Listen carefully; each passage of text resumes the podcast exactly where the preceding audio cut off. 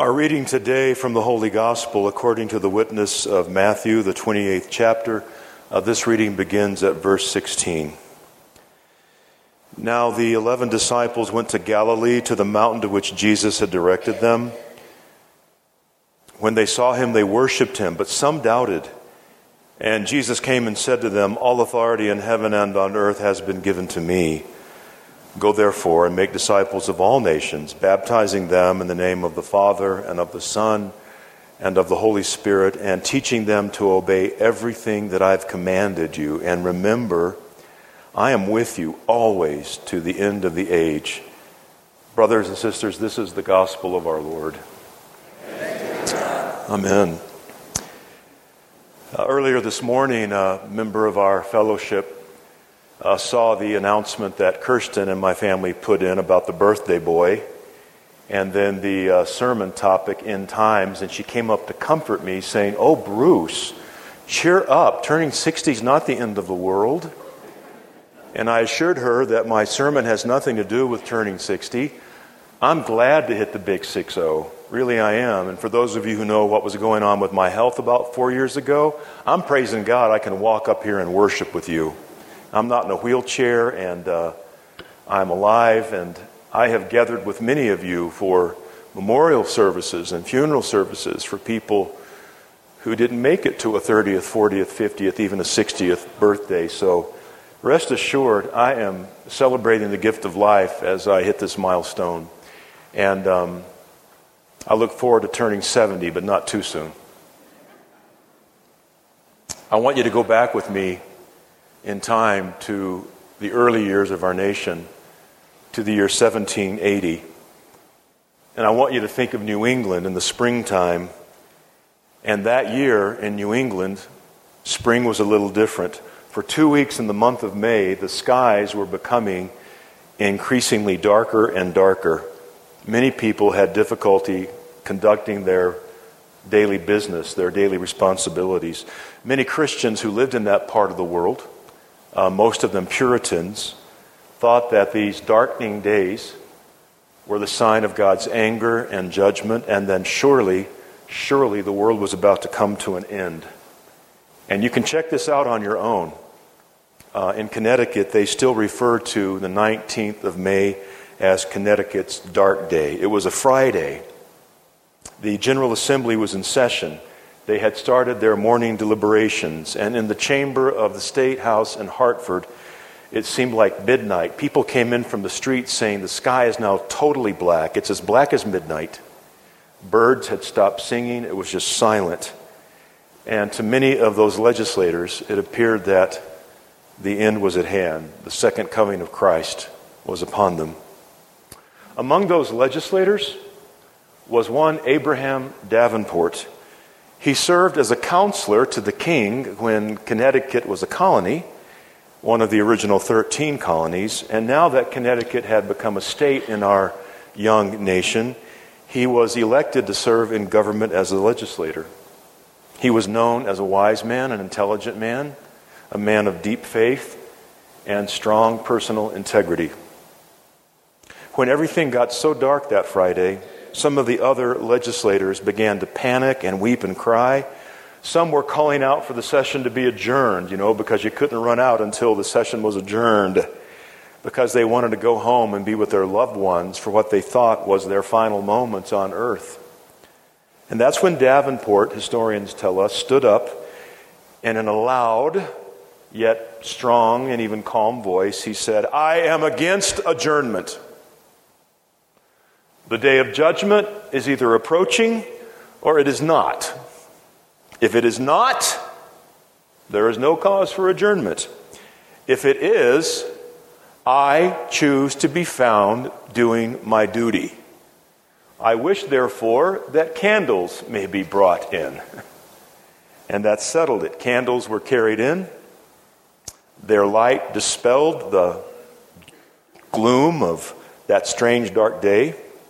Uh, the legislators continued their work. Uh, that Friday, they were deliberating and amending a bill that had to do with the growing fishing industry. And over time, the dark skies over Connecticut cleared, and the familiar sunshine of springtime finally returned. Interestingly enough, uh, many, many years later, scientists were examining tree rings in Canada, and those tree rings gave indication that a horrific forest fire took place that spring of 1780. And many think the smoke from that terrible fire was the culprit, the cause of Connecticut's darkest day. That was then. This is now. Even so, I think there's an important lesson for Christians today from that story in our nation's past. Rather than fearing the future or dreading what is to come, I think we're called to be faithful in doing our duties every day until Christ returns. Instead of listening to and fearing what the latest self proclaimed prophets have to say about end times, people of real faith, authentic Christian faith, need to remember what Jesus has said about such things. Those who follow Christ know that we are not to be afraid of his return, the end of history, as we mark it and measure it. I think we need to be more like Abraham Davenport and less like the fearmongers who rise up every so often. How many of you remember what took place this past summer on August 21st? Just say it out loud. The solar eclipse. Did you know that many people thought this was the end of the world? There were even pastors preaching that. The sun was hidden by the moon that day, but the world didn't end, did it? As I mentioned during announcements, I was in Branson, Missouri on Saturday, September 23rd, to officiate at the wedding of William Thoreau, who was in fifth grade when I started my ministry here. He's now a man, a big man, and he's a husband. And it was my honor to stand with William and his bride Victoria 36 miles out of Branson in the hill country on a mountain called Prayer Mountain as they exchanged their vows. But earlier that day, before the sun came up, I took a pre dawn hike by the White River when most of the tourists were still asleep. And if you have turned 60 and want to feel like a kid, just go to Branson. You'll feel really young. Had all these people when I was walking back into town saying, Good morning, young man. I loved it. But when I made my way back into town, several people had gathered at some of the major intersections, and, and I, I, I think they were Christians, and they were holding up signs about God's judgment. And one of them said, Planet X is God's judgment, the end is at hand. Did you know that Planet X was supposed to crash into Earth that Saturday? The very Saturday that William and Victoria planned their wedding? Well, it didn't happen. And David Meade, the self published author whose book about Planet X sold thousands of copies, is now doing what so many like him before have done. He's recalculating his numbers. And I don't doubt that he will publish another book on down the road, making a few more dollars and probably scaring a few more people in the process.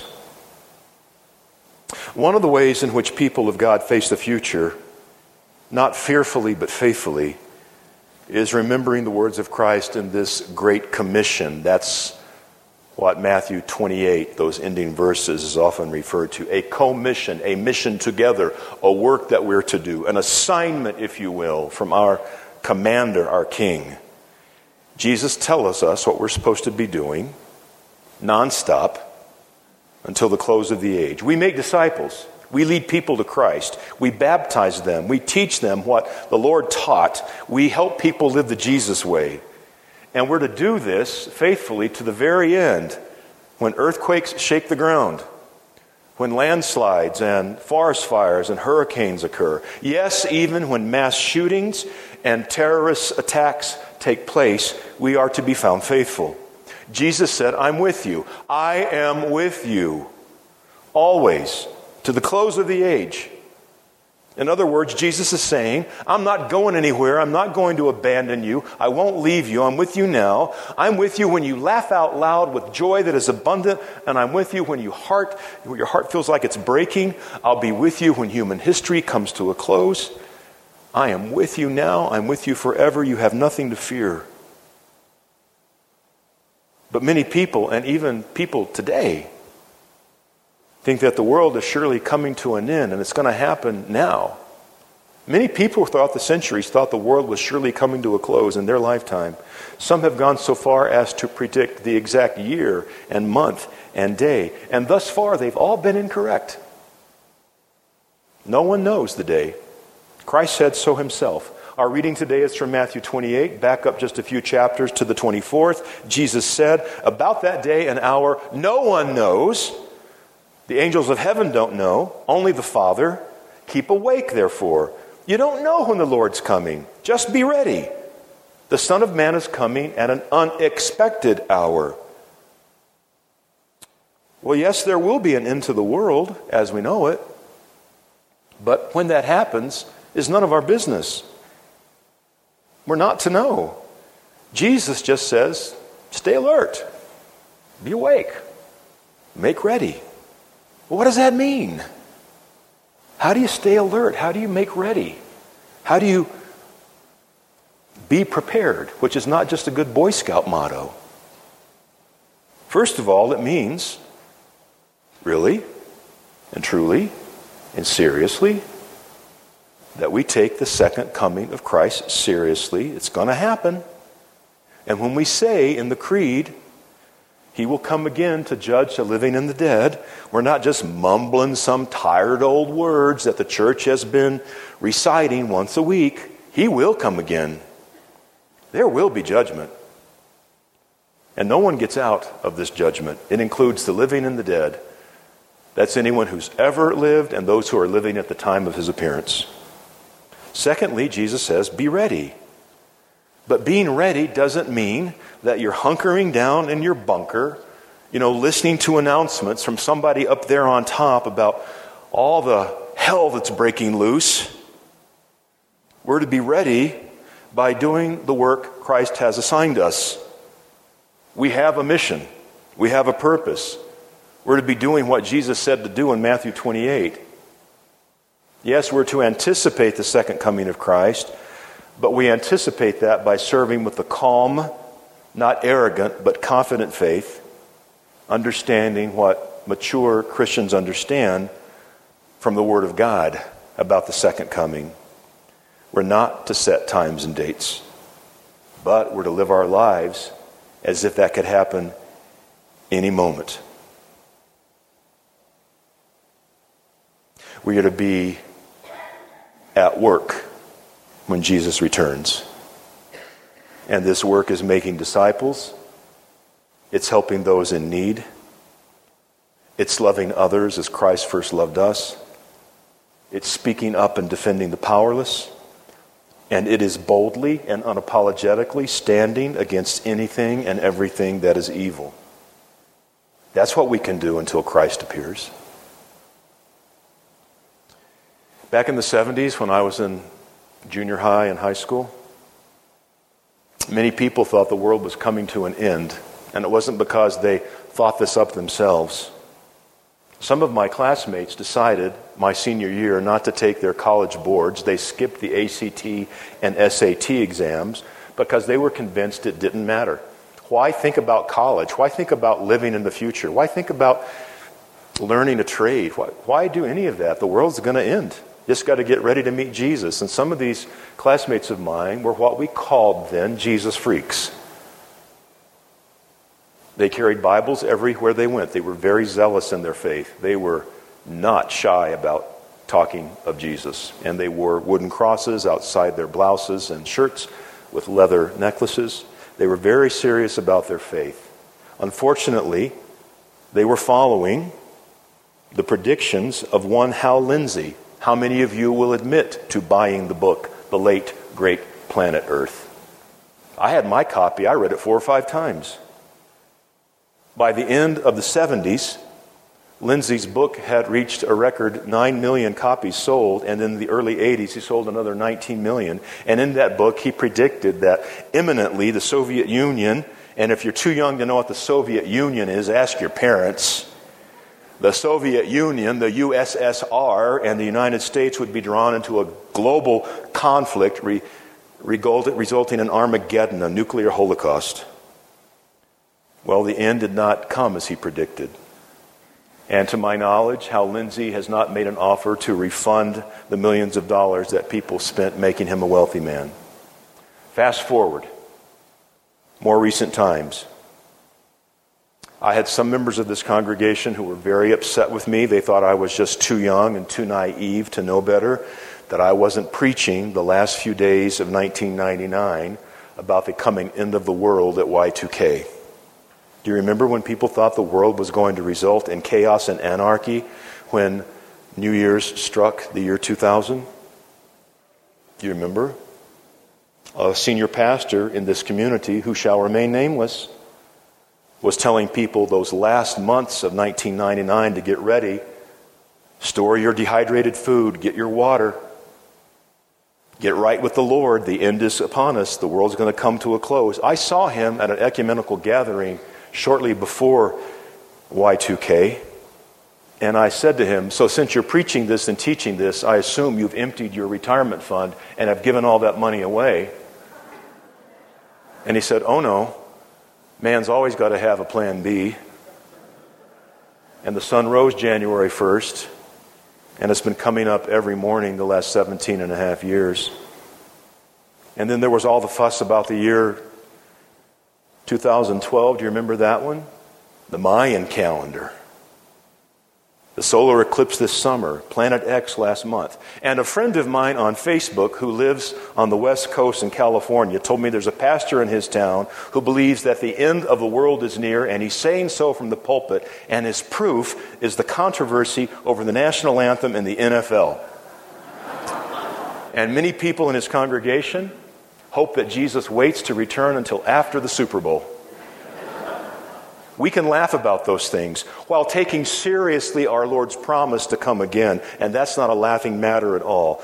The witness of Holy Scripture puts all this speculation in its place. It is nonsense. The end of the world is not for us to know, nor is the end something for us to fear, because the end for people of faith is the beginning, the glorious beginning. It was his Christian faith and knowledge of God's word that empowered Abraham Davenport to keep his wits and remain calm when his fellow legislators were acting like a bunch of cowards, panicking. Remember his words. The day of judgment is approaching, or it's not. If it's not, we don't stop our work. If it is, I choose to be found doing my duty. In this October month of the 500th anniversary of the Reformation, this is attributed to Martin Luther when asked, What would you do, Dr. Luther, if you knew the world would end tomorrow? And it said that his response was, I would plant an apple tree. Well, that sounds weird, doesn't it?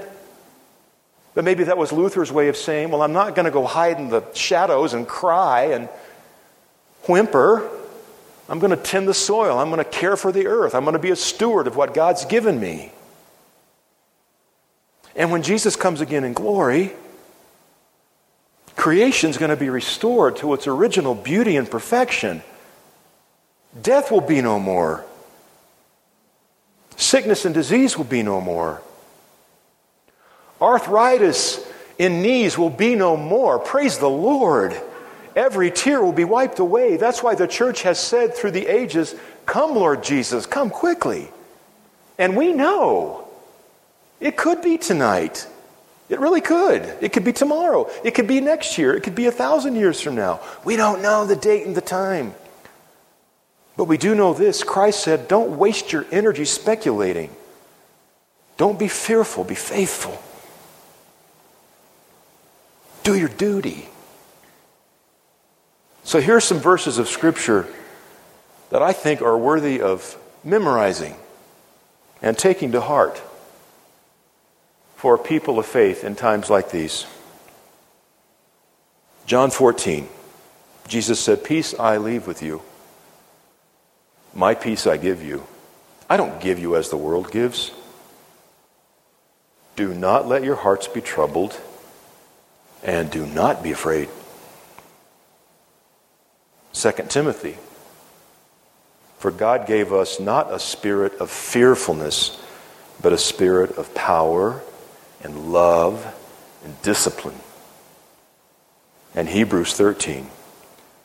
So we can say with confidence, The Lord is my helper. I will not be afraid. Let us pray. Lord Jesus, you promised us, you promised us that you would be with us always. The Holy Spirit has sealed us in faith. We've been marked with your cross, a cross that reminds us death and darkness have been defeated, for you are victorious. In times of uncertainty, times of confusion, times of doubt, times of danger, teach us to trust you and your promise of life and to find our strength in you when we feel weak. Help us to fearlessly seek your will in all things, to do our duty, whatever that might be, each and every day. Lord, whatever difficulties we might be facing now, whatever hardship may come our way in the coming days and weeks and months, we know that we are not alone. We are not abandoned. We are not forsaken. You are among us. You are Emmanuel, God with us. We love you, Lord Jesus. And we know that you love us perfectly and eternally. In your name we pray. Amen.